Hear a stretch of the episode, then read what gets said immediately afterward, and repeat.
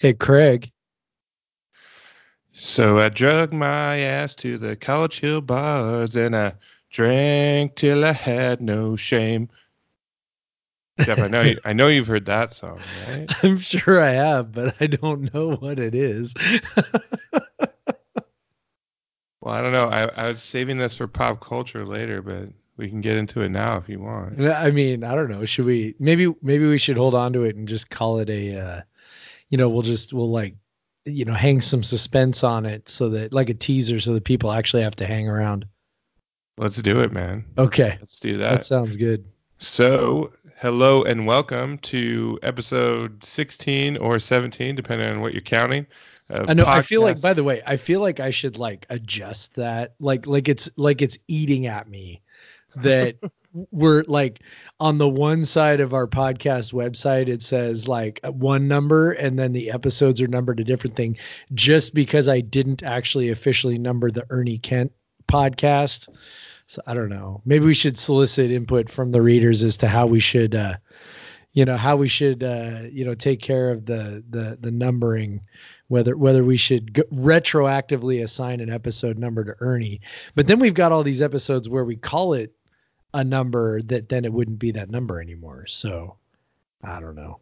Uh, maybe maybe it should be like checkbooks, and we start with like number 500. There so we go. it looks like so it looks like oh. we're more experienced. Next episode's going to be like episode 563. Yeah, exactly. People are so, to be like, "What happened to the other 500 episodes?" Well, we didn't pay we didn't pay our SoundCloud bill or whatever, or Podbean bill. That's what that would be. Sorry, that's we what we'll just tell them. everybody. Sorry, no, no, no, no. I know what we'll say. We'll say we put them on MySpace, and they were lost during the migration from one server to another. And you know what? Sorry, folks. They they actually existed, I promise, but uh, now they don't anymore. Rest in peace, my uh, MySpace profile, which was a beautiful picture, uh, a picture of my life in 2007. I think was the last time I updated it. So was it uh, just one picture of your life, or was it like was the background like a like a tiled, you oh, know, oh man, yeah, all dude, of those pictures tiled so that you could have music on there, and then a um I had you could you assign your top ten friends. It was you know I I, I now I don't know who my top ten friends were in 2007, and I'll never know. That's really sad. I know. I mean, those how will those people ever, you know, realize their full potential if they don't know if they were one of your top 10 friends 12 years ago. Yeah, they they won't. Um, I'm sorry, everyone, uh, but that's it's your fault. Them's the games on the internet. Ain't nothing forever on the internet. It is pretty funny though. Like we we sort of have this assumption that everything on the internet is gonna last forever. Like we sort of like approach it that way, and then all of a sudden when something disappears, we're like, what the hell? Like stuff's not supposed to disappear, right? And it's like I, I like I I just have like this it's not really a recurring nightmare, but but I'm a little like I don't know if you're this way with pictures of B, but it's like I'm I'm sort of feeling like like I have picture my family pictures, like all the pictures I've taken of my you know Sarah and the kids and everything. I've got them in like three different locations. I've got them backed up on oh Google yeah photos. I've got them backed up on a local drive, and I've also got them backed up on um, iCloud. It's like yeah, I'm I'm I'm not fooling yep. around, man. I don't want those things disappearing. Yep, I use the Amazon Photos and I pay for iCloud and then I store them uh, locally as well. So yeah, especially the the B pics and especially my beer pics. I don't want to forget about that. Oh goodness, heck no. But I, I will. That's I taking will up say, like a terabyte on its own. Oh yeah, I, I will say, um, as Jeff alluded to, nothing on the internet is forever. So you should like and subscribe to this podcast and listen to all the episodes. That's right. Because you never know when they'll go away, especially our last one, which is a beautiful hot mess, as we uh, heard from beautiful, one of our listeners. sexy hot mess. Sexy hot mess. Um, just of uh, one microphone picking up all the sound, fight songs breaking out, uh, random conversations going in the background. Yeah. That's I you know anybody who actually listened to that entire thing. I, I, would love to actually hear from someone who li- well someone other than you and me who listened to or that know, entire thing. I, I, know my mom did because uh, she responded. Yeah, she responded. Well, she'll listen to every everything every time, but she That's responded to on Twitter. Uh, the the final thing on the podcast is uh, your wife and I, Sarah and I, uh, discussing Real Housewives, and uh, we had agreed that uh, Real Housewives of New Jersey is the best one. But my mom comes in and comments that Real Housewives of New York is is fire emoji. My mom's so cool; she uses fire emojis. so she made it to the end. Yeah, despite so despite the unceremonious ending to your your conversation, which was a little computer snafu, but yeah. Other than that.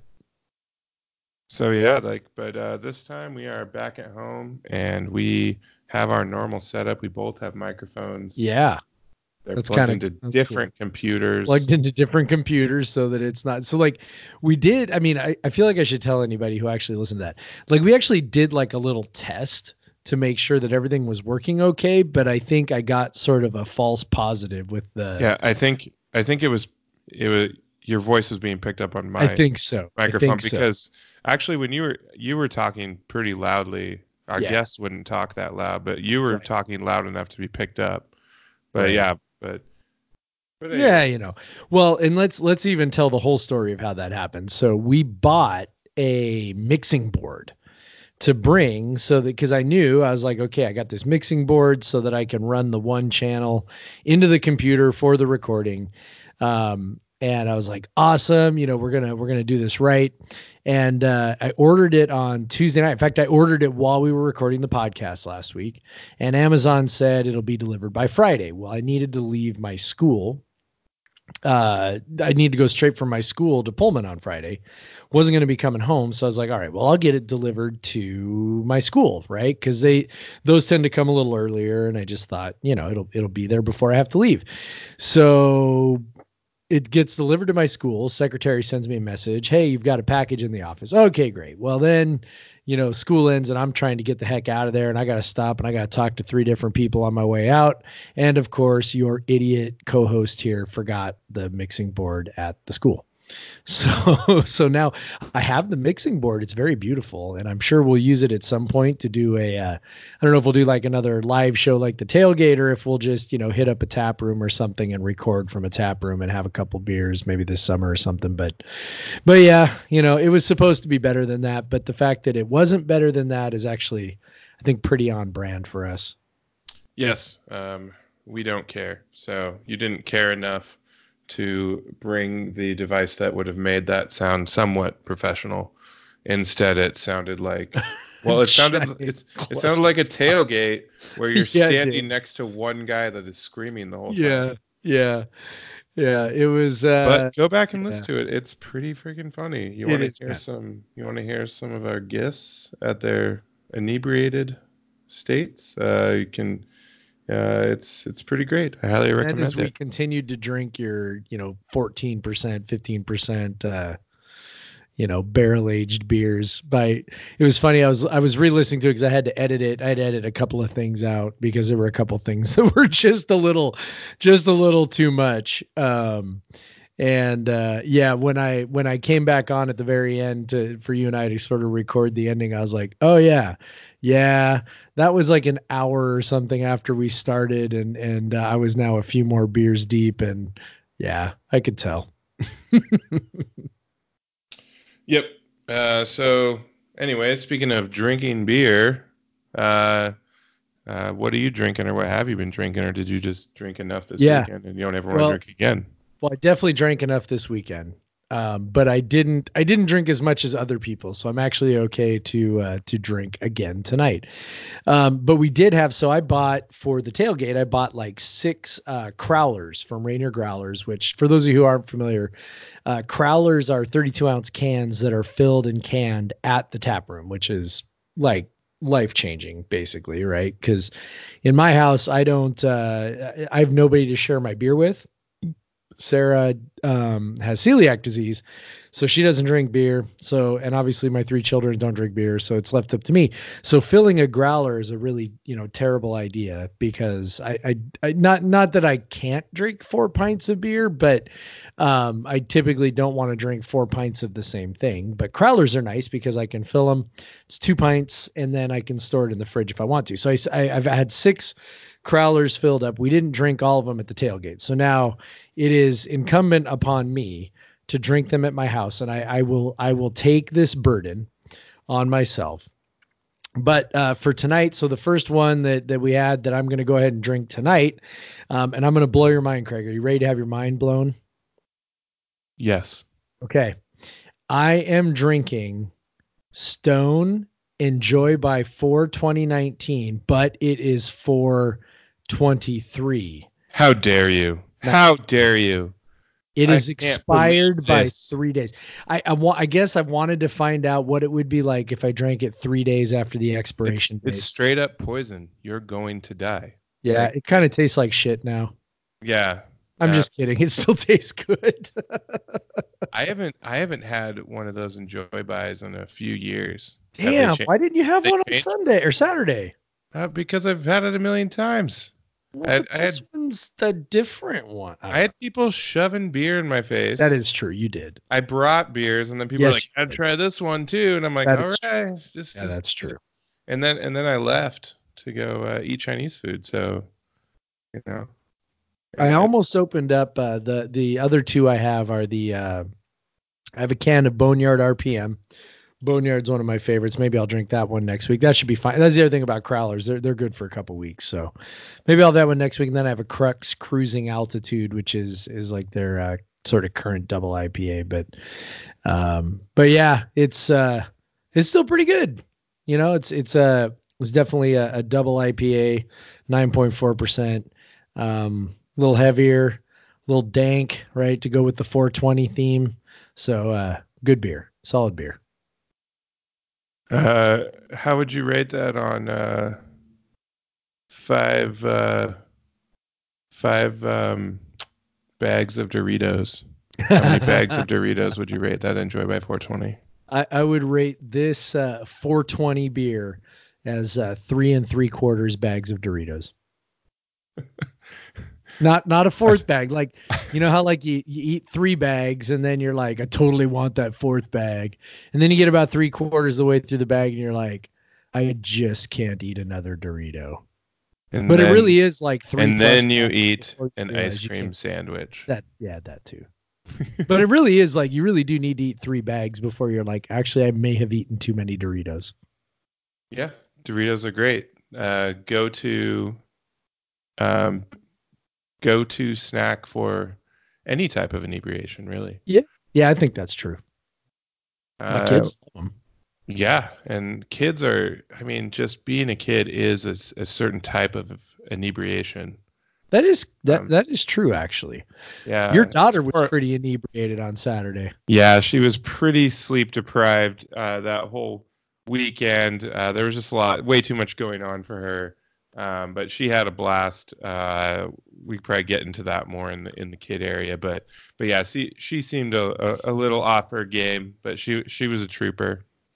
Um, so, what are you drinking?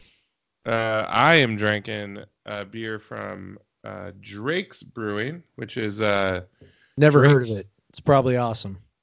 Uh, you've never heard of Drake's Brewing? I haven't. Uh, Drake's is kind of one of the OG West Coast kind of IPA producers, um, California IPA producers. They um, they've been around for a while. Uh, I want to say 1989. Yeah. So um, they're they're they're definitely an OG craft beer brewery. Um, still privately owned. Uh, no one's bought them out. They they you know they're but um, I guess they they are owned by Triple Rock Brewery. Never mind. Uh, they're they're owned by another brewery, but it's just another small brewery, so it's not that big of a deal. Um, but yeah, so they um, they're pretty. They're mostly famous for their um, IPAs and pale ales, and they they were really leaned into that um, kind of California IPA style in the mid 2000s. Uh, so like when when my early craft beer when I was really getting a craft beer, like they were just like, you know, if if if I was in California, I'd be grabbing some Drake's IPAs wherever I could find them, and um, they actually though won. Apparently a Great American Beer Fest won a, a, a, a gold for their barley wine. Um, I'm drinking something along those lines. It's called Island Diaries. It is a rum barrel aged quad. Um, a quad is originally a Bel- Belgian style. Uh, it's a style that kind of originates with uh, Trappist breweries. It's just a really big malty Belgian beer. Uh, so you have the lineage of the um, the doubles, uh, which are typically hit around seven percent. Uh, the triples will hit around nine, and then the quads will hit around 10 to 12 percent. And they're usually dark uh, brown uh, or kind of a ruby color, and they uh, they uh, very malt driven. So they're kind of like a cousin to the barley wine, if you could say that. And and once you put them into barrels, and I say I'm, I'm definitely kind of um, this is something that one of my favorite beer bloggers always says that the quad is you know very kind of adjacent to barley wine. That's don't drink beer. Um, he he um, uh, he always says that, and, and this is definitely true on this beer. It looks like uh, kind of a a dark barley wine, uh, a darker brown barley wine. Um, but yeah, it's um, as I said, aged in rum barrels. Um, they're telling you to look for coconut, banana bread, and rum spice. Um, I'm trying to let it warm up so I can get some of that. I definitely get the kind of spice on the nose. Um, the rum is not as, so some rum barrel aged beers can be super intense on the rum, especially the ethanol side of it. But generally, you want to get that sweetness, especially when you age a stout or a barley wine or a quad or something in it. Um, but so this has got a little bit of the sweetness, definitely, uh, but it's not super boozy, even though it's checking in at 13.4 percent. Um, so uh, it's got it's got some punch to it. Um, it's definitely got uh, it's it definitely has the body to match that alcohol. It's fairly thick. Um, it, it definitely you, don't you get some quad notes. Like there's a very kind of the sweet quadness, but really this thing has just turned into like a product of the barrel, and so it's very sweet. Um, as rum will tend to be uh, compared to some of it, the other spirits, because um, it is made out of sugar cane. Um, yeah, you get definitely has the wineish qualities. You get a little bit of caramel, a little bit of toffee um, in there, but I haven't gotten much coconut yet. I was hoping for that. They don't add coconut, but I think they're just hoping the rum kind of gives it that vibe. But all in all, yeah, it's uh, I don't drink Drakes uh, that often anymore.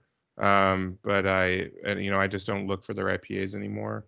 Um, but so I saw this come up and I and I picked it up. Um, definitely wanted to try something different, something new. I'm always down for these big multi barrel aged bombs. This is pretty solid. Um, uh, I, I, think out of um, uh, four uh, uh, pina coladas, um, or out of five, I mean, I'd probably give this four pina coladas since it's talking about island diaries and such. Go with an island drink, but yeah, I'll give it four out of five. Um, but yeah, it's a very uh, interesting beer, um, and uh, I'm excited to look forward to killing the rest of the bottle. Then I have another sidecar beer uh, for today, well, of course. I feel I can't believe you didn't start the podcast with "If you like pina coladas." Da, da, da, Dude, don't don't don't try to encroach on my uh, my, my, creative I'm, space. I'm creeping on your territory is what I'm doing. Yeah, I didn't. So I I I, I was like, I sometimes I'm like, oh, I don't want to come up with a song, but man, at the put the tailgate, we had, what song are you gonna sing? What song? I and I wasn't even gonna funny. sing one, so yeah, we had to. So now the pressure's on. I gotta do a stupid song you before. Have to sing a damn song every damn week. And I do not have a good voice. I don't know why you guys are asking for that. Um, but yeah, but um, yeah, so so good beers tonight. Um, I also have a I have a, a juicy bits from WeldWerks. It's an nice. IPA. Sorry, WeldWerks in uh, Fort Collins, Colorado. Um, that'll be my second beer. I've had it before. It's pretty tasty. Yeah, but I, I didn't want to lead off with another hazy yeah. IPA. We've been doing a lot of those lately. Yeah, I uh, the people who make it all the way into the podcast might actually be in for a treat by the time I drink 32 ounces of 9.4. Yep, that's what. yep. You're gonna be feeling good, brother. Yeah, tummy's getting warm. I got I got some uh, habanero cheddar pepperoni here, along with some cheese from uh, the cheesemonger in Leavenworth. You ever been to the cheesemonger in Leavenworth? No, I have not. Oh, do you do you and you and Amanda go to Leavenworth very often? No, we do not. Okay, all right. Well, if you do, you got to go to the cheesemonger. It's uh it's it's a specialty cheese shop that's right downtown downtown, right? There's like one street, but anyway, it's a specialty cheese shop that's right there on whatever it is, Front Street. And uh, they have and I kid you not, they have really really good cheeses. They also have a pretty pretty decent selection of uh, like European beers. It's a, you know cuz it's a European uh, themed town, right? Um, pretty decent selection. Lots of Belgian beers. I, I, don't know if you would approve of their selection or not on that front, but uh, yeah, it's it's a good place. So anyway, that's kind of neither here yeah. nor there. But we but we yeah, had some. That's what I uh, have to eat. We were able to pick up some cheese from Ferdinand's on Friday. We had last night. Oh, yeah. We had some smoky cheddar and some uh, uh, hot pepper, which is their like version of pepper jack. Yep. Um, both very tasty. We we got that tin of Cougar Gold waiting, but that's always a, a special occasion. But I know, or, like Cougar Gold some, will just it'll just sit there because you'll be like, no, I don't want to open it until I really want to eat it, or I really want to make something with it, or, or maybe I'm having like 20 people over to my house. Yeah, exactly. And it gets crusty and interesting. Yeah. There's crystals on it. So fun story about the uh, Cougar Gold that I have. Um, so we went that we picked up. We went to as as I alluded to in the um, intro. Uh, we went to the Hill Bars uh, with a couple of our friends. Uh, one of them was on the p- last podcast to kind of relive our glory days, as you will, and our uh, our Lyft driver that took us up to the Coug, we we chatted with him a bit and uh, found out that he was graduating in May, and then he's got a job at the Tillamook Cheese Factory.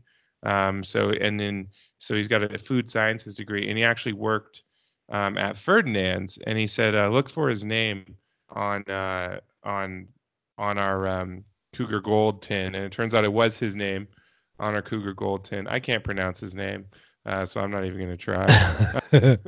but uh, but uh, I'd have to go back and read it phonetically, which probably be wrong. So, um, but yeah, so that was that was a little fun. We went and we checked that the next morning. Uh, we're like, oh, that's cool. You know, we got the same cheese.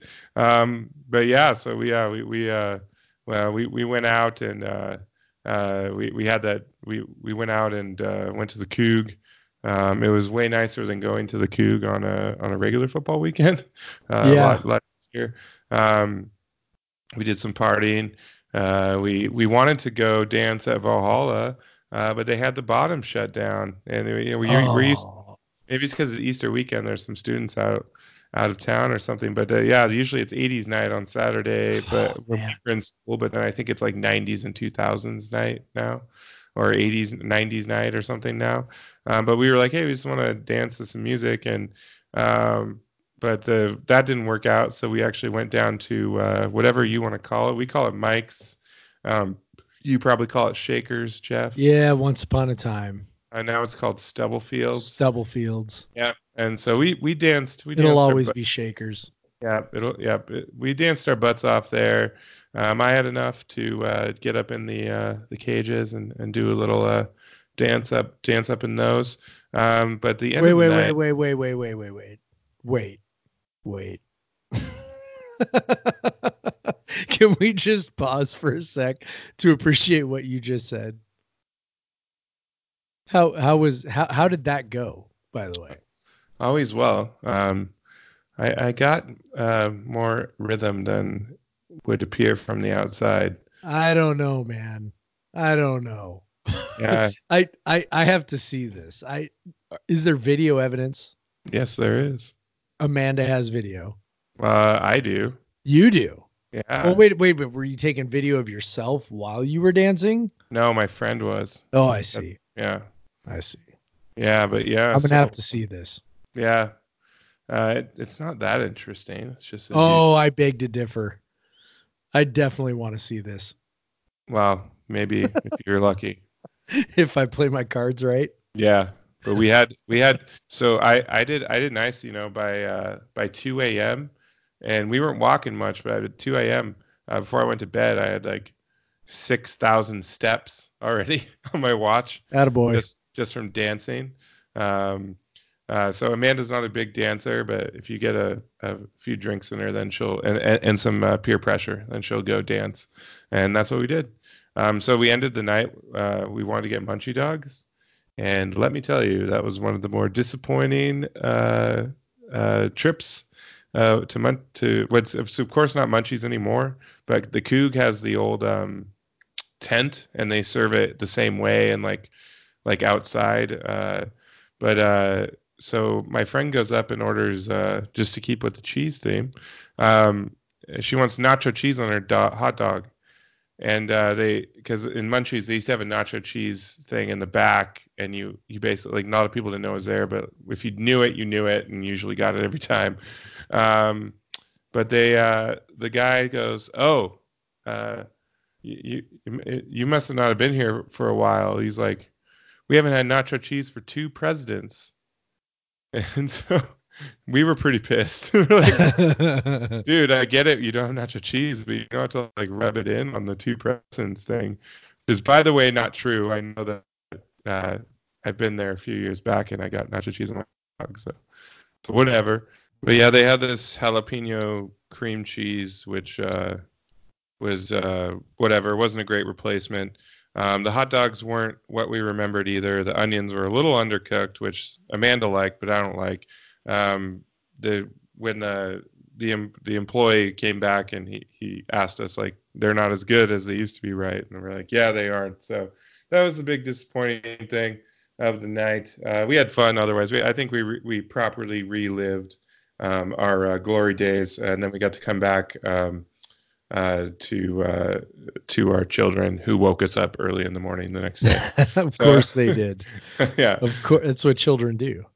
Yeah. So um, I guess uh, we we talked about obviously the spring game quite a bit on the last podcast, and as as hectic as it is, I think you can get some good talk on there. But Jeff, I just wanted to get some thoughts. Just kind of let's talk about you know some overarching themes of spring ball because it did officially end today. The last practice was today, as the day we're recording on Tuesday.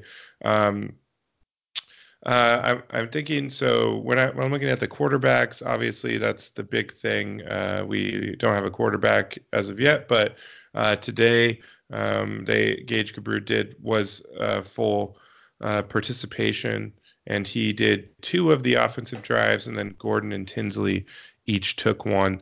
Um, I, I think we all thought that maybe Gordon looked the best at the spring game. Um, what do you think, Jeff? Do you still think it's Gubrud's job um, for now, and and uh, and we'll see in fall camp?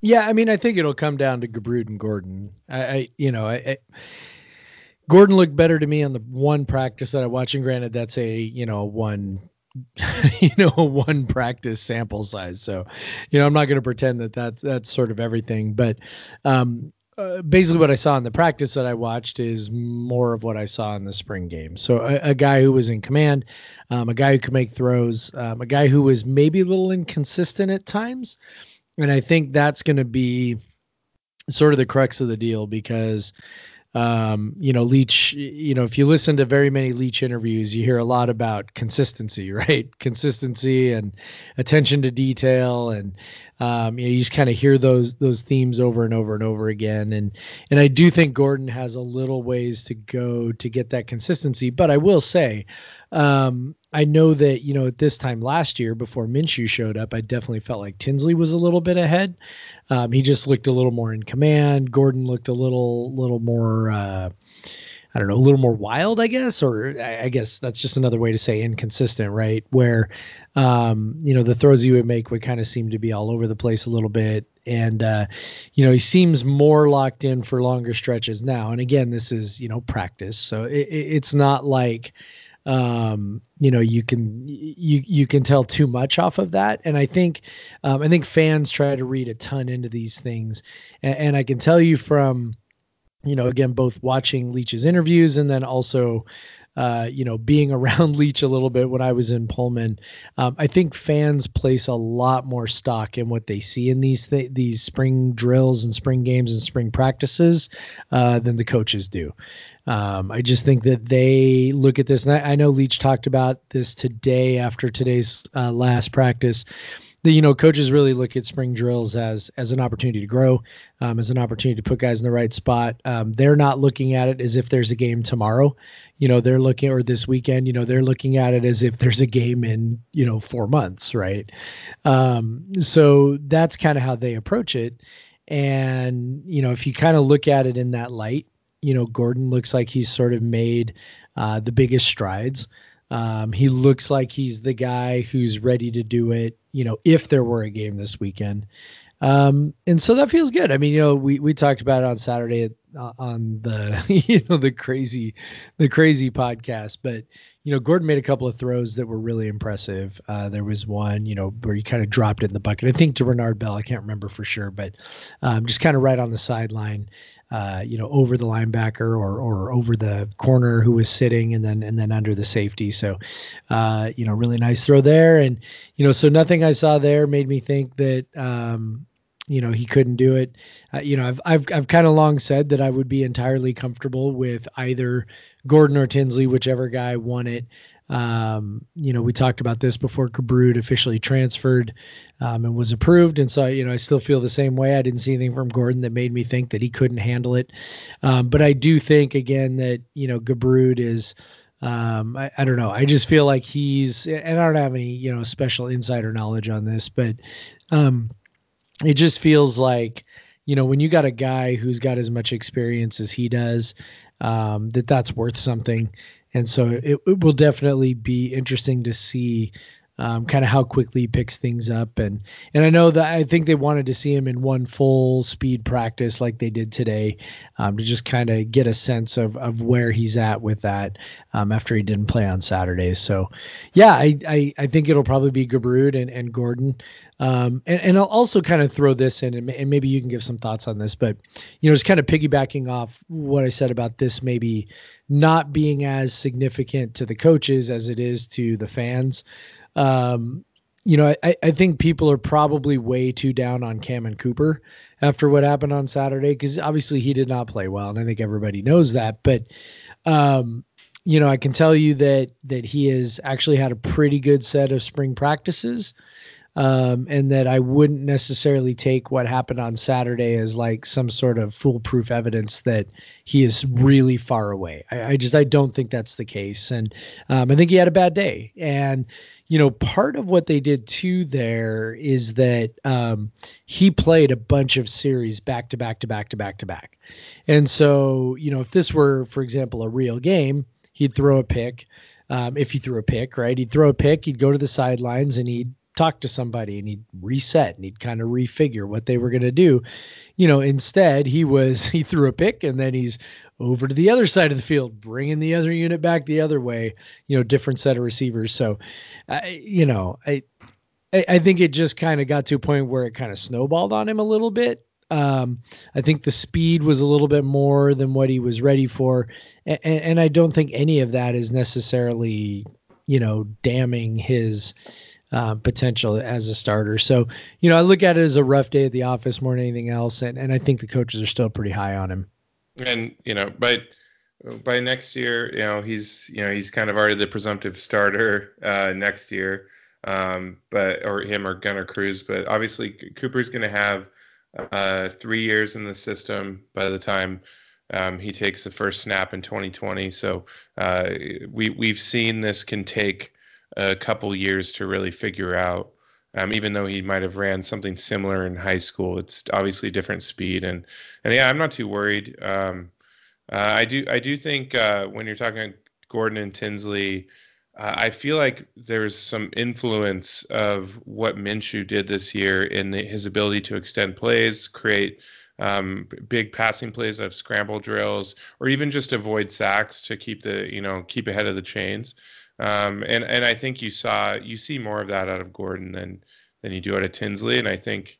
Uh, especially bringing in a guy like Gubrud who can do that as well. Yeah. Um, I, I think that the coaches see the value in that now, uh, rather than you know the um, the reverse of you know when you had Luke Falk back there and he was basically uh, just you know a, you know it's a cliche but a statue and and just he he would extend plays just by waiting and waiting and waiting in the same spot but you saw you saw with Minshew he would extend plays by rolling out to the right rolling out to the left what have you and just uh, making a play and then potentially making a play with his feet which we saw multiple times Gordon do. Um, so I wouldn't be surprised if, yeah, like you said, he is above Tinsley and then between him and Gordon. Um, and yeah, go ahead. Well, yeah, I was gonna say that uh, you know a point that that I think you know we need to remember is that the air raid is designed to attack every square inch of the field at all times, right? Like like you got to make the defense be honest and defend it all. And when you have a, a quarterback who can run, um, you know, even if it's just on a scramble, that that's another part of the field that teams have to defend. And and you mentioned Luke Falk, and this is you know not meant to be a a rip Falk session, but th- there were definitely parts of the field that defenses didn't have to defend, particularly if they were going to drop eight guys. You know, I mean, they the linebackers could you know set up their line, you know, six seven yards behind the line or sorry downfield, right? and that that entire space in front of them of five six seven yards they didn't even have to worry about because falk was never gonna never gonna run for it and so if that's considered by the coaching staff to be an important uh, thing to be able to do to attack that part of the field, then I will say that Gubrud will definitely have a leg up. I mean, Gordon looked good, you know, kind of moving around in the pocket, and I'm sure he's mobile enough to to pick a few yards. But but neither Gordon nor Tinsley are as good of a runner as Gubrud. Gubrud is like linebacker or not linebacker, like running back size. You know, I mean, he can run like a running back. Um, I think that that's something that you know, if the coaching staff is like, yeah, we want to be able to attack this, then I think Gubrud um, definitely makes a difference there. And then if I could throw one more thing in about Cooper, I, I think it should also tell you something. You know, people are kind of like Cruz or Cooper, Cooper or Cruz. I think it should tell you something that the coaching staff gave Cooper, whatever it was, four or five series there, kind of right in a row. Um, really giving him every chance to get some experience you know, and to um, you know kind of see show what he could do. I, I, think that shows kind of where he's at in the pecking order. You know, Cruz got whatever one or two series, whatever that was, um, not as much as Cooper. And so I, I, think that, you know, I really do think they're trying to give Cooper an opportunity to kind of push his way into that competition, which should tell you, I think, a little bit about what he's shown during spring practice. So, yeah, if you're down on Cooper, I mean, I understand what you saw wasn't great, but um, I, I, really think the coaching staff sees him in a little different light than than maybe what uh, what we see him right now after just watching on Saturday. And he is still just a redshirt freshman. Still so just a redshirt freshman. Yeah. Feels like he's been around for a while because he came, or you know, he came in January last year, yep. but but you know, it's it's you know, he's a redshirt freshman, and so uh, that's how it is. But I, I also wanted to talk uh, touch on the DBs as well. Um, obviously, Skylar Thomas moved to the nickel corner, which is what we've known uh, throughout camp. But we got to see uh, a couple of the new guys um, make some plays. Uh, Bryce Beekman, um, he was wearing number 26 on on Saturday. He made some nice plays. He had a pick, at least one pick, real nice pick. Um, and then he should have had a pick six later. He, yeah, he should. He, he, jumped a pass. Um, and then he, um, Tyrese Ross also had a very nice pick. And both both of these times, uh, these the plays these guys made were um, very much a product of their size. Um, and and you can tell uh, they're moving from uh, Skylar Thomas, who was what he's five foot nine. Um, now they're obviously going to be moving to and having a safety uh, next to Jalen Thompson, who is over six feet. Um, and that was obvious. We've talked about this before, but it, it was very obvious at the spring game, um, and probably to you in practice as well. Just the size of these guys yep. and the difference that that brings, and yep. and it seemed like they still had the physical skills, the the speed that you would expect as well. Yeah, I I think uh, they were impressive. I, you know, we kind of talked about this on Saturday's podcast, but um, you know, I, I think you feel good when both sides make their share of plays. You know, I don't think you ever want to see a spring game where one side looks dominant. Um, you know, because you know that that might be an indication you've got a problem right on that side. Um, and, and, I think that you know both sides made their share of plays. The defense made their share of plays. The offense made their share of plays. Um, obviously, you know we talked about Dezmon Patmon before. You know the beastly play he made there at the end. Um, you know you feel good about that again you you know you referenced uh, you know the plays that are made by uh, you know the interceptions by the defensive backs including one that you know should have been a pick six um, result of, of kind of a bad decision. But you know it's they look like they could certainly hold their own which is which is really encouraging um, considering there were so many times last year when the defensive backs just look physically overmatched. So uh, yeah feel good about that. Yeah especially because uh, WSU has a very good wide receiving uh, set of wide receivers, um, as good as they're going to see the rest of the year. Um, so it, it's it, it's encouraging to see them uh, make plays um, uh, against that group. It's not like they're playing a, you know a, a low quality group, um, but obviously the wide receivers made plays, they made plays. That, that's going to happen. Um, but yeah uh, uh, Jeff, do you have any other uh, positions that you you think about? Offensive line, defensive line, linebackers, anything like that?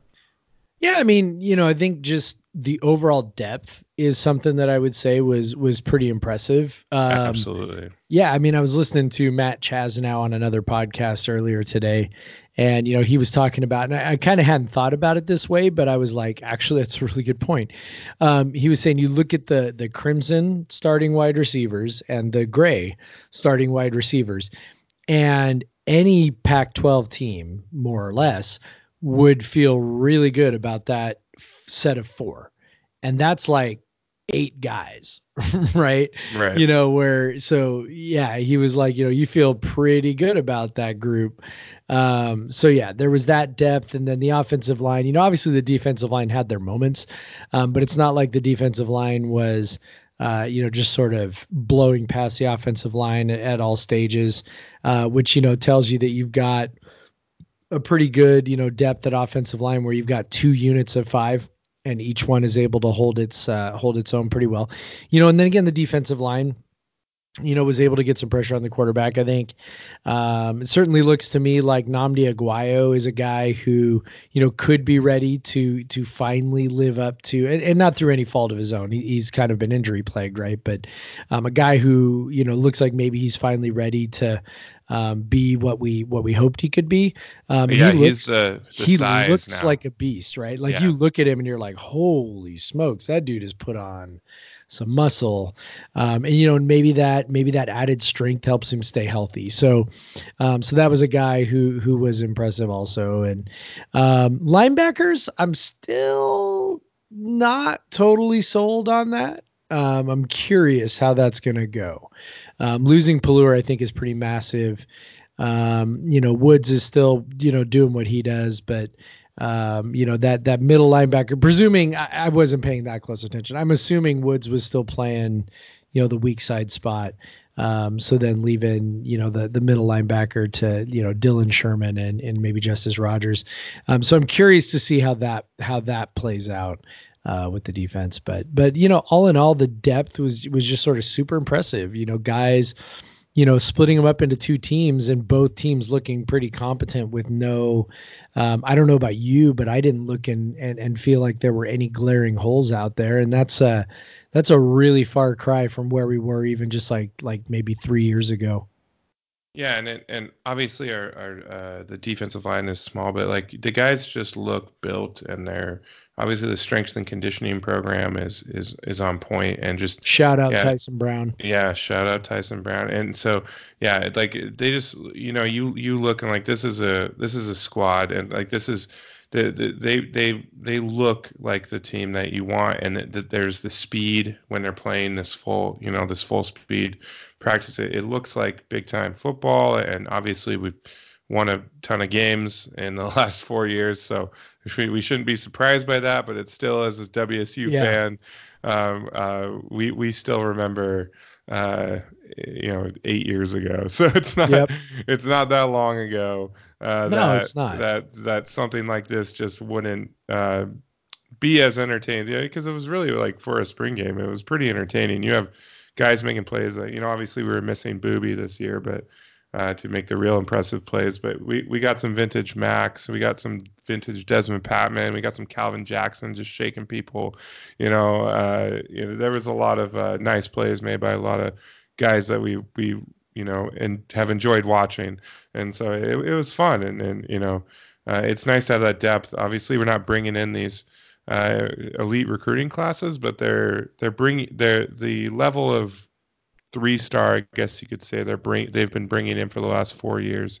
It definitely um, is a different type of three star than we were yeah. pulling in previously. And, yeah, I agree. And so uh, yeah, these guys are yeah they they they look ready to go and and you know I I feel you know it's it's like you said we can read into this way too much, but I mean, I feel pretty damn good about what well, they got going and I don't know if it raises the ceiling, right? So we just won 11 games. You know, I don't know if this means, you know, another 10, 11 games is is waiting for us. I don't know if it means, you know, maybe 12 wins and a Pac-12 championship is coming, but I do firmly believe that it raises the floor.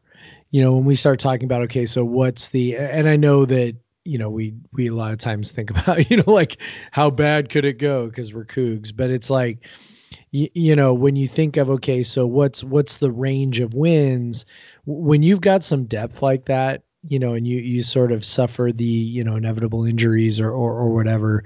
Um you know certainly the depth is what helps you survive that and helps you sustain through that. And and so that that's really really cool because you know we we sort of I mean if we think back to when Leach was hired I know that I said you know hey a bowl game like three out of four years would be the sort of thing that would make me happy. And, and, you know, the context is everything, right? You know, coming off of Paul Wulff um, and like, you know, zero bowl games, zero even sniffing bowl games.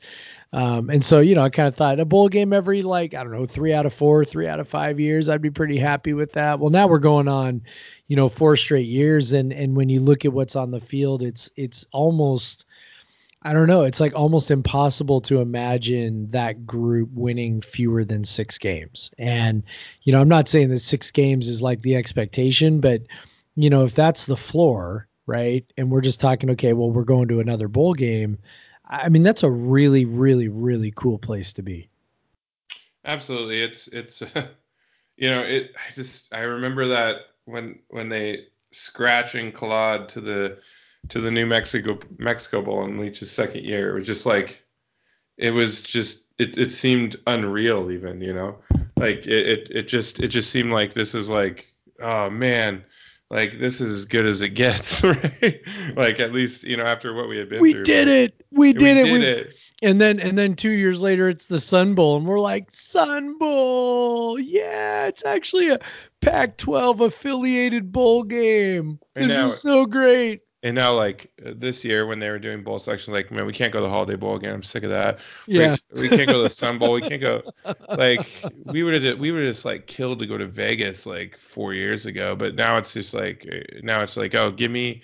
I don't know, know. I really like, want the college football playoff, you guys. Yeah, yeah. You know, well that's what you know. They've been one win away from the Pac-12 championship game four years in a row.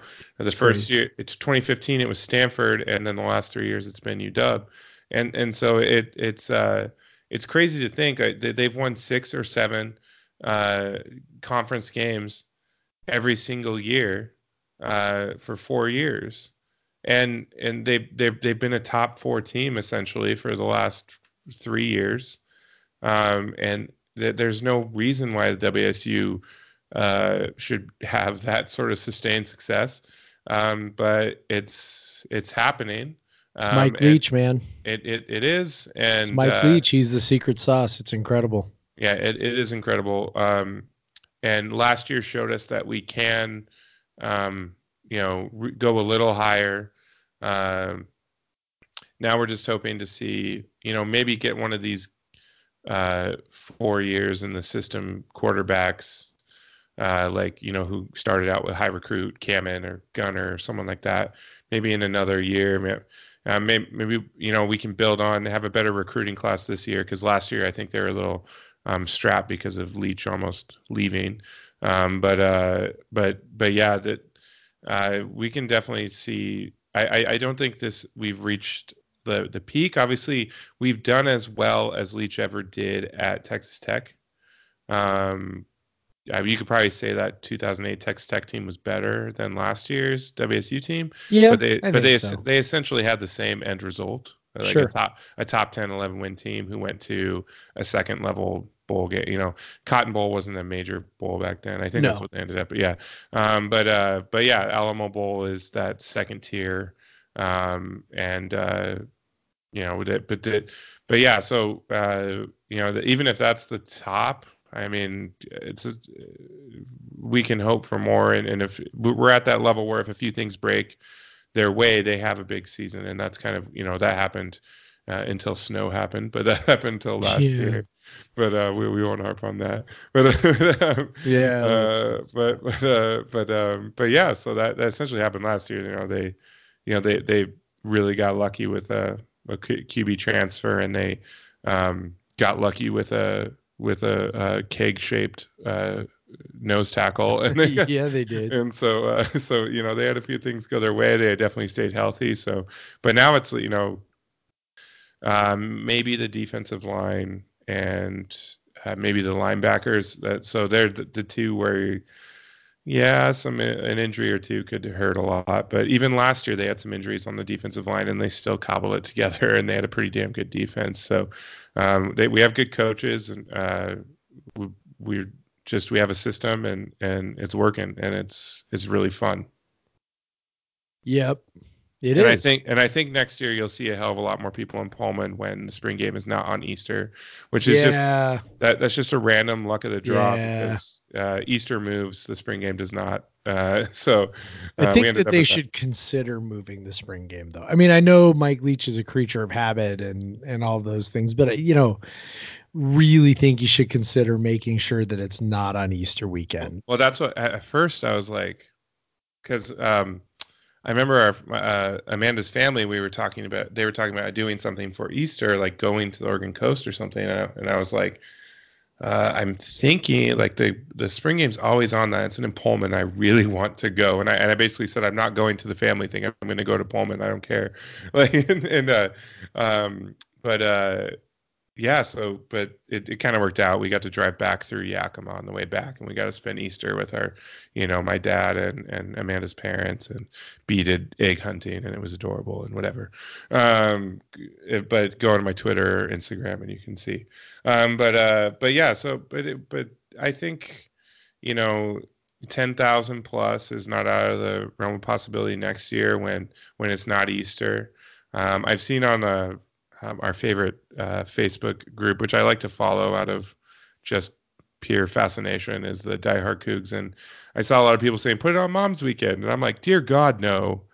Uh, like, I don't want to have to look for a hotel to go to the spring game on Mom's Weekend. Like, that's that'd be a disaster. Hell no. Yeah, keep it. Well, it's funny. I'll show you how in tune these people are. They're like, they should have a concert that weekend too. It's like, um, there was a concert the Yeah. night before the game. yes, there was. T Pain and you know, so uh, fairly famous artist uh, T Pain. Uh, but but yeah, so um, they definitely like that. That, that was a hell of a weekend to be in Pullman. Like if you if you wanted stuff to do, there was a ton of stuff to do.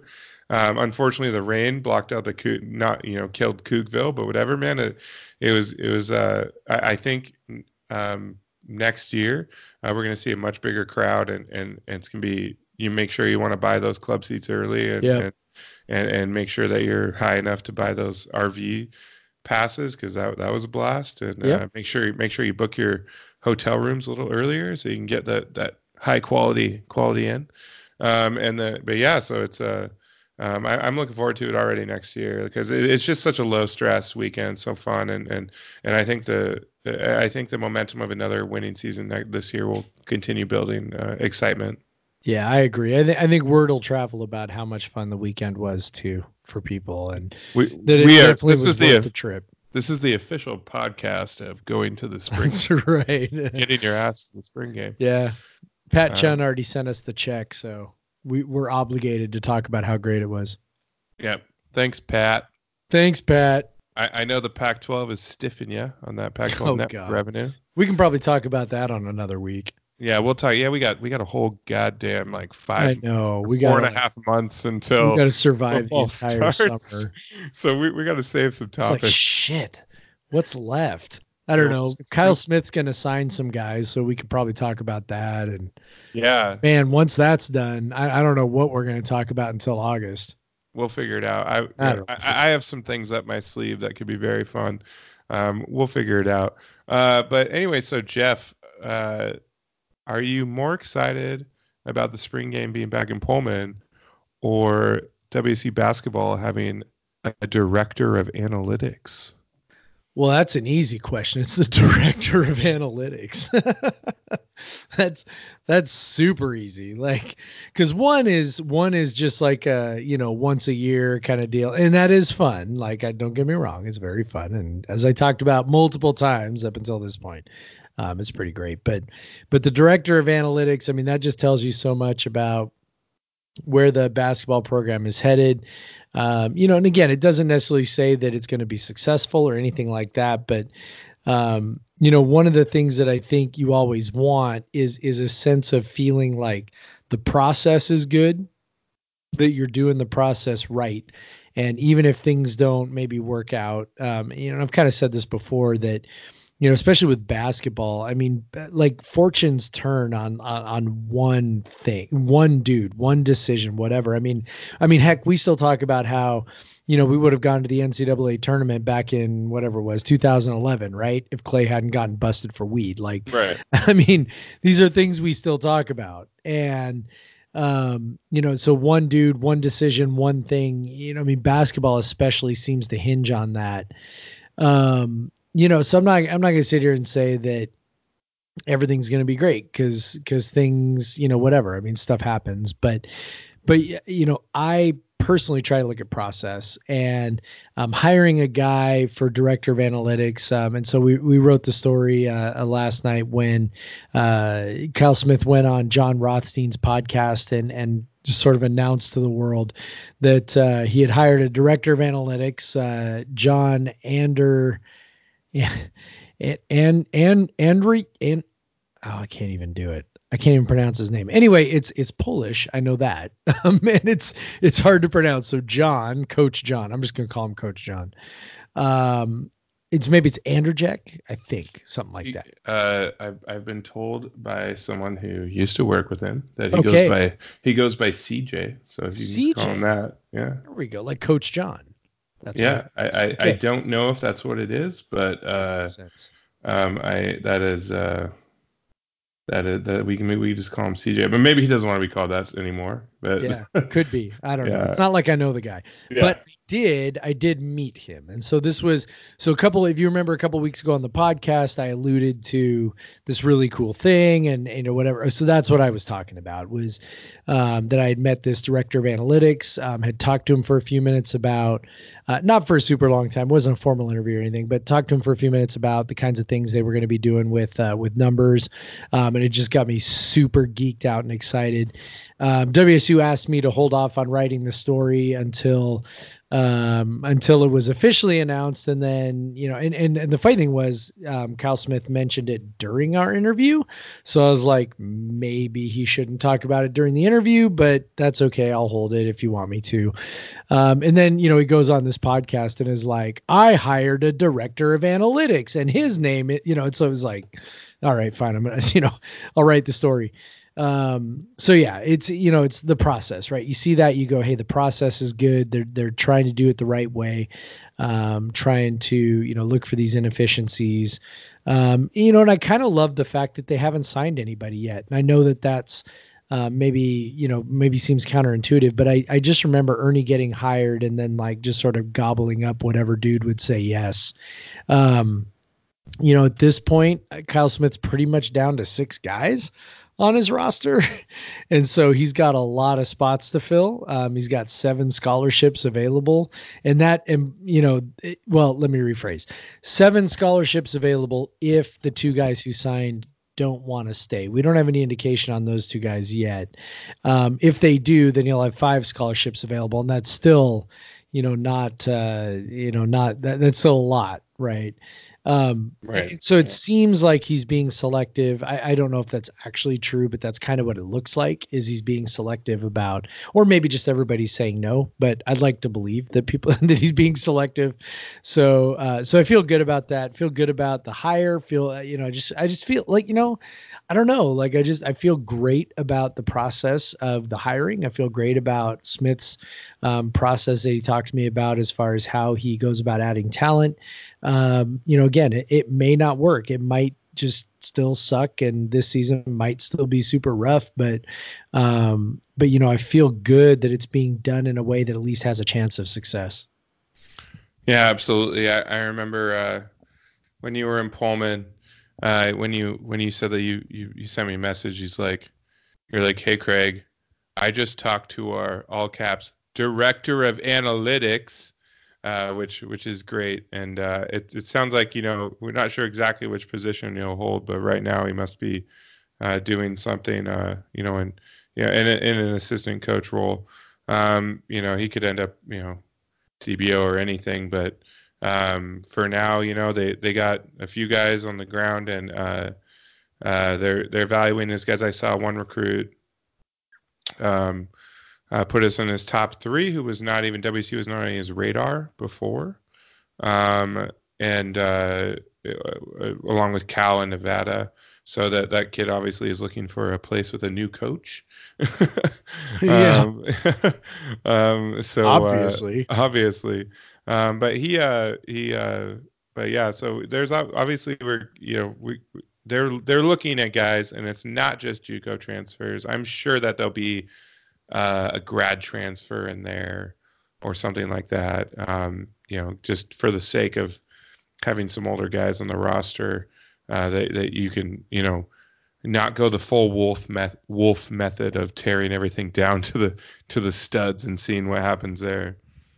Well, and he definitely said during our interview that he he did not want to do that. That it was important to him that the program remained competitive, um, even as they sort of get their guys in place. Or be, becomes competitive. Yeah, yeah, right.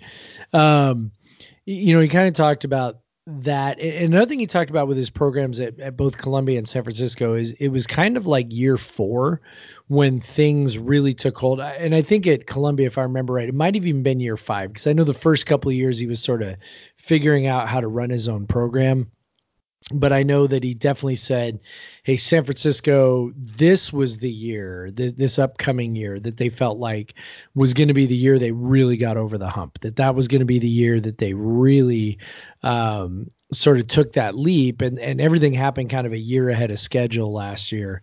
And so, you know, I, there's definitely, I, I would not be surprised if he takes a couple of JUCO kids." Um, again, just to sort of, and a grad transfer. So my guess would be you'd probably see two, maybe three JUCO slash grad transfers where um, you're taking a guy who's only going to hold a scholarship for a year or two.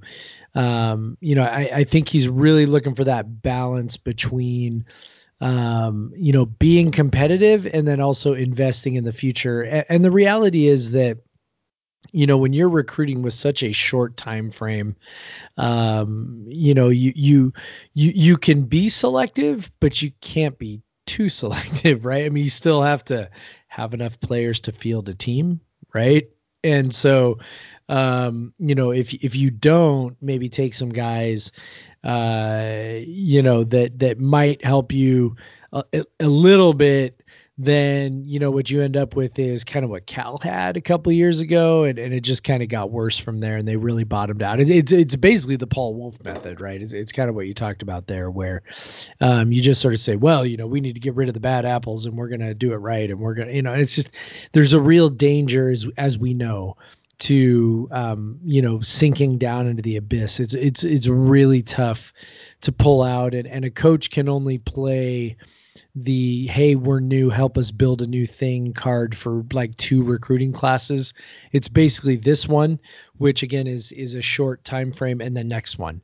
And then after that you better have some results to show. And that's what you saw with Wulff right? Where um, those first two recruiting classes those were the ones that really especially the second one right was was the one that kind of made you know, he made some hay where he where he landed guys like Jeff Tuel and Marquess Wilson and um, Deone Bucannon. You know, those were guys who kind of came in those that class where it was still early enough that you could sell sell the hope, and then all of a sudden, you know, third recruiting class, fourth recruiting class, you see like, okay, this is it's not going well, right? That's that's when you sort of fall off. So I, I know it's important to him to to increase the competitiveness. I know defense is going to be the focus. Um, and so I, you know, I, I think he's got a sound strategy, and I think that'll involve a few transfers, two maybe three, and other than that, I think he'll be looking for some high school kids that he that he really thinks he can develop. Definitely, and uh, coming up soon on our, uh, if you're a subscriber, we should have some cool interviews. Uh, yeah, yeah, I got one more uh, story to write, so I'm gonna I'm gonna kind of hold the stuff back until till I get that last story. But I'm hoping to I'm hoping to post the full audio of of my Kyle Smith interview. Um, yeah, after I get that last story written. And then we're hoping to get another one. Uh, yeah, that'd be nice. I won't give away too much, but it could be super fun. Yeah, probably, just, probably a special podcast, but yeah, yeah, um, the that's the the beauty of this uh, new regime is that they they seem to like us, so um, we could have some fun with this. Um, got to keep our ob- objectivity though, Jeff. Got to be just as mean to them as you as we were to Ernie. No, I don't. no, I don't. I'm a fanboy. There's no doubt. I'm a fan. It's going to take a lot for me to jump off the Kyle Smith bandwagon. I'm just gonna, I'm just gonna say that right now. Oh yeah, we're definitely like already planning a spin-off, like I said, called Smithcast, like I said in the previous one. So you know, just Kyle Smith all the time. Um, but yeah, so uh, basketball, football. I want to give you some homework for next time, Jeff. Uh, okay. There was a there, and I don't want to get into it right now because there's some, re- but they use the spring game as a recruiting tool. They did, and I I, I want to talk about that next week. We'll talk about that okay. next week. Um, we had some interesting guys coming into into town and and uh, um, gotten some positive feedback on it. You know, uh, things that one of our favorite uh, bot co- uh, commenters on CougCenter would love. Um, but uh, but yeah, so yeah, it's uh, um, yeah, I, so look into that. You know, do your research, and, and we'll talk about that next week. We got maybe I don't know, we got probably 15 minutes here. Let's. Uh, so I alluded to uh, some pop culture earlier, um, and you you didn't recognize the song that I that I that I said, and and don't yes. worry, you're, you are not alone in this. Okay. Um. So uh, so that song is uh, it's kind of it's taking over the internet, and even I heard it on a radio station in Yakima. Um, it's called Old Town Road by. Oh Oh yeah, yeah. Okay, yeah. so I, I have heard of Old Town Road, but I've never actually listened to the song, so, yeah. so that's why it, I didn't recognize it. It's a rapper who made a, a country song, and Billy Ray has Billy Ray Cyrus, uh, father of Miley Cyrus, and f- most famous for "Don't Break Don't My Heart," break my heart, my achy, achy breaky, breaky heart. heart. Yep. Um, and then, uh, but uh, so, uh, but probably more famous for being uh, Miley Ray Cyrus's probably. dad. Probably. Um, for being Hannah Montana's dad. I Hannah Montana's dad. Yeah, of course. Um, but yeah, uh, but yeah, so he uh, that, that's a very interesting song. Um, like I said, we were at uh, Mike's or Mike's slash Upload slash Shakers on Saturday, and they played that song. And the three, fr- Amanda and the other two, the couple we were with, uh, we were dancing, and I got really excited when it came on and they were like, "What the hell is this?" And and so they're all, you know, we're all roughly the same age, and we are all the same age, uh, all um, all in the same class at WSU and everything. Uh, they had no clue, like not, neither the none of the three of them even knew what it was or had ever heard it before. And I was like, "Oh my gosh, I, this is." I, we talk about how we don't know anything about pop culture, but I felt I felt very in tune to pop culture at that moment because I I was hanging out with these uh, all these uh, college kids dancing around with the college kids, and I was just all just as excited as them to hear this song. Um, the rest of the music was a lot of like trap rap, which uh, is pretty easy to dance to because it's kind of these very short beats. But anyway, so but those that made me feel old. But uh, knowing the Lil Nas X Old Town Road uh, made me feel pretty good, and that's why I wanted to want to uh, parody that one at the start today. So now you got to listen to it, Jeff. I will. I will listen to some Old Town Road between this week and next, and uh, and I will report back yeah, it's, on my it's, experience. It's like, it's like a I don't even know if the song's two minutes long. It's not. It's, it's, not an epic. so what you're saying is it's not Pink Floyd.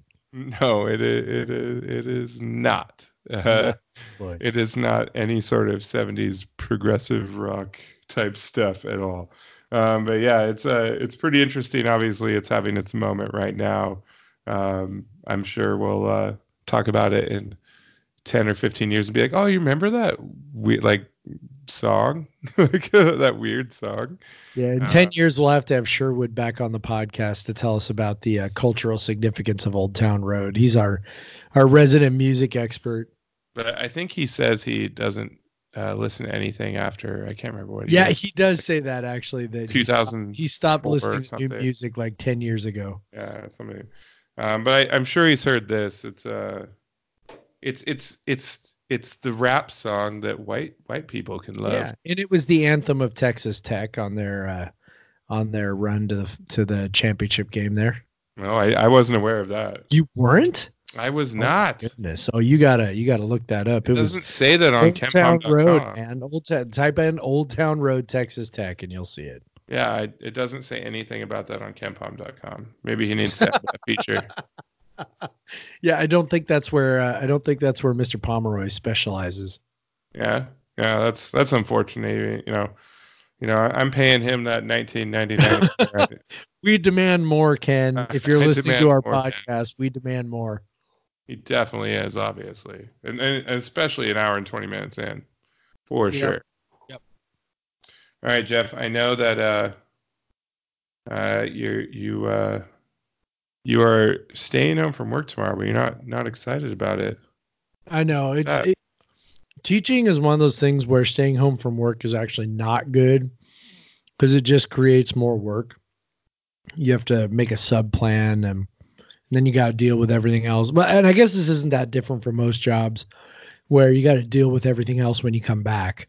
Um, so yeah, it's missing missing work is not uh, not that exciting. Plus, I've missed like a whole bunch of days in the last month and a half, which you know all most of them are you know kids being sick or whatever. So yeah, it's yeah yeah. It's the season. It, you know, it's not the season. It's freaking April. Like, come nah, on, dude. Flu season's in, still happening, man. Flu Lord, season goes deep. like back in January or February, not in. God, it's almost May. Good lord. Anyway. Well, yeah. Uh, B definitely uh, started started with something in, in Pullman. So she got, I'm sure, everyone around, like our friends' kids. Uh, my poor pregnant sister was already showing symptoms. Um, and, and if you're pregnant and you have pregnant a cold, and the flu is no good. Pregnant and you have a cold, there's literally nothing you can take that yeah, is safe. No bueno. You just have to deal with it. I, I know Amanda got pregnant at one point, or got, I know she got pregnant because you know B and all that, but I know she got sick while she was pregnant. Got a cold um, that I actually brought home to her from a work trip and I felt really bad because I could take the Dayquil and Nyquil and stuff, but you definitely can't take that. And and it's the same when you're breastfeeding, you can't take that either. Yep. So she had like the whole, you know, more than a year when she was breastfeeding, and B wasn't very ever interested in it, so Amanda was more than happy to to uh, stop that. But but uh, but yeah, so whenever she got sick, and then you know, of course, she had the B vessel to bring the germs um, it's always B gets sick, and then you just know you're getting sick eventually. Um, it's just going to mutate. It's really only a matter of when. It's going to mutate inside her. So she's just been a you know snot all over her face for the last couple days, and uh, just breathing through her mouth doesn't doesn't want to take as big a bites of things. She's not even eating her either as much of her uh, her most favorite thing, bananas, because you because taking that bite of banana is just I think blocks her like ability to breathe out of her mouth too much. Because um, she, you know, as I've said before, she wakes up asking for bananas, uh, but uh, but she uh, she she doesn't get any of it. But yeah, um, yeah, but uh, I, I had a kid story, and now oh no, I have a I have a um, you know some of some of you uh, who haven't had a, a child uh, may refer to your pets as your children, um, which which is fine. There's definitely some similarities, especially when they're little. Um, and uh, I think you feel the same uh, familial connection. Um, but uh, our boy cat, who is my my cat, who has been featured on Baxter's Beer of the Game a few times. Um, he was losing a bunch of weight, and we found out he had hyperthyroidism, which is pretty oh. common in cats. Um, uh, so uh, that was why he was losing. He was losing weight, but he also looked like he was just fine because they just they're like active and you know yeah. he's like more active than usual. So like, and oh, by the way, for for for listeners who don't know this, because I know this because I've been to your house, Boy Cat is a large cat. Mm-hmm. Like so, for him to lose weight, he, you know, he probably has some weight to lose without you maybe necessarily realizing how much weight he's losing because he is such a big ass cat. It's a well, huge yeah, cat. We noticed he was losing weight, and by the time we took him to the vet, it turned out he was actually at the weight he's supposed to be for his. so, so we're like, oh, okay, so You're at like, least, oh. but, but so when when they you have hyperthyroidism, there's a couple methods of treatment. Either you can give them pills for like every day for the rest of their life, or you can kind of take him this treatment. And so we had to take him up to uh, Shoreline. There are uh, be, uh, at his adva- his stage of hyperthyroidism. Uh, there's two places in the state that that uh, treat it, and one's in Shoreline and one is WSU. Um, so uh, we live pretty far from WSU. I guess we could have taken him this last weekend. That is but, true. Uh, you could have just brought him. But uh, but I don't know if they would have been open or what. You know, um, uh, but but so how it works is uh, we've dropped him off on Monday at this place, um, and they it's a it's a uh, radiation therapy. It's like a it's a radioactive isotope essentially that they treat him with, and uh, it's it's supposed to kind of kill the cells that are causing the hyperthyroidism and then hopefully uh, it's it's similar in the way that uh, radiation attacks uh, cancer cells. Um, and so he has he has about 80% chance of that just stopping the hyperthyroidism and then never having to take pills or anything. And and so we took him up for that. And uh, now we have to wait uh, three to five days um, to find out uh, when he's coming home and to find out if the treatment is working. Um, so so we're we were pretty bummed on Monday. We had to drop him off, and but it sounds like uh, you know he's he's gonna live a better life because the doctor essentially told us like he should be eating an all meat diet. He's like she's she was like cats should not be eating dry food. Um, that she's like that's something we started you know a few decades ago, but um, it, it, cats should be eating wet food or just straight up raw meat. And so I think Boycat's gonna like some changes in his life coming soon. Jeez. Yeah. That's so, that sounds like a better diet than what I have actually. I, I know, right? Um, I don't think you want raw chicken, man, but Well, no, but I mean like, you know, all meat. I, I mean I guess that's kind of what I'm doing eating keto, but you know, whatever. Yeah, you are. Yeah, yeah. yeah but a lot but, of meat, uh, but, a lot of eggs. But but he's a carnivore, so he's specifically designed to process all that meat. Um, I learned that cats um, uh, use protein as energy source first. Uh, uh, so that's so they definitely like uh, meat is what they need, and and they don't process vegetable protein very well. Um, so they definitely are uh, meat-eating animals, and apparently we should be just feeding them meat all the time. Um, so he'll be a happy guy when he comes back from this treatment. Um, I know that they're uh, they told us they treat we, we we call these like he he's he's on his spa week um, you know, they're treating him, you know, they're treating him to some uh, raw chicken and things like that while while he's up there. so uh, well, that definitely jives with uh, with my experience because we we currently have two young male cats they're not really kittens anymore because they're I don't know six months old or seven months old, whatever they are, and they were litter mates, and so uh, so we got these cats, and and eventually we will you know set them loose to go roam around our property and eat mice because that's what we want them to do. Um, but in the meantime, they are like. Oh my God! They are any any meat we leave out on the counter, any like they are just on the counter. Like if I so we like to buy Costco chickens. I don't know if you guys do this, but oh yeah, um, yeah, the roast chickens at Costco. Ro- rotisserie, yeah. Yeah, and uh, man, if we if we don't put the lid on that thing, it'll be like five minutes later, cats up there like chomping away on the chicken, or um, they also like to eat the butter. That's that's another thing. So if you keep your butter on your counter, they like to eat the butter. Just um, animal protein, man. Yeah, I've had I've had boy cat so lick, obnoxious. Just like a little, you have a little lick like indentation. Yeah, the butter. it does make me feel a little bit better though to hear you say that because I did not know that. And and Sarah likes to call. So we have, you know, the two cats. One of them is actually the runt of the litter. Um, and, and his name's Figaro because he looks like Figaro from the from the Disney movie. Um, he's black with you know white paws and whatever. Yeah. Um, and Sarah likes to call him Rat Cat because he because he's like he's like a little rat like foraging for food wherever he can find it. Um, but yeah, so that makes me feel a little bit better knowing that uh, they actually have some sort of like uh, you know genetic drive to to you know to eat this meat that they if they can ever get near it on the table. In fact, one night I was uh, so I was making steaks and and I like to do this like reverse sear with my steaks where you, you kind of bring it up to temperature slowly. So you, you, cook it at like 225 bring it up to like 115 degrees and then you and then you sear it. Bring it up to you know like 130 for your medium rare and then you know there's your steak so I took took the steaks off. I, would ra- gotten them up to about 115. Was heating the the other grill to to kind of you know sear them, and, and, I put them on a plate. And I put the plate on top of this refrigerator that we have downstairs, which is next to my um, inside, you know, near my grill. And the cat, one of the cats, had actually um, jumped up on climbed up on the counter and then jumped up on the fridge and then was like eating the edge of the this like semi cooked meat so um, I was kind of pissed then, but but now I'm feeling less pissed because you you explained to me why my cat did that, which makes makes some sense. Oh yeah, boy cat loses his shit if we eat if we're if I'm cooking any sort of fish. Like he just goes crazy. Like he's like right up.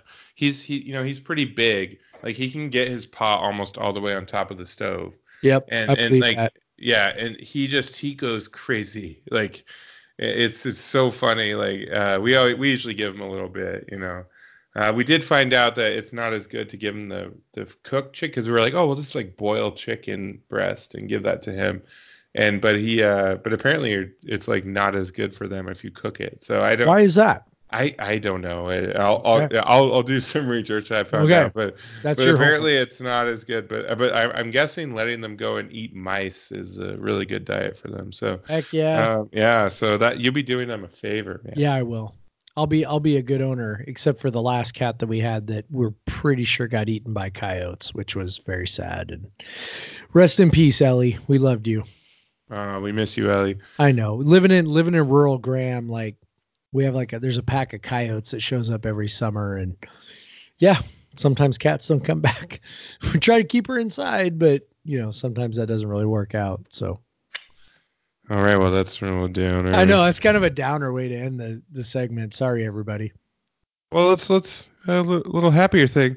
I'm currently just on twitter watching over and over again Dame Lillard hit a 37 footer. No, I am eliminate... watching this right now too. Like I'm watching, I'm watching Sports Center right now as we record this. Dame Lillard uh, knocking out Oklahoma City because fuck Oklahoma City. Just... They can lose every playoff city from here, or every playoff series from here until eternity because you know for very obvious reasons. No, he literally hits a 37 footer to win the game.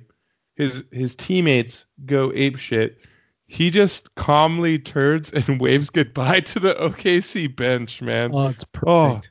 Oh, like ah, oh, it's 100% like, perfect. God, I, I, you know, we the Blazers maximum pain for that piece of shit city that, down there. That's just so much shows you how the hate f- flows for OK City when you can fully enjoy the Blazers. Oh hell yes, hell yes. Because like I know I know. Some... Well, not only that, Kevin Calabro on the oh, call, yeah. right? Yeah, I haven't even listened to the call yet, but I'm excited to get in on that action.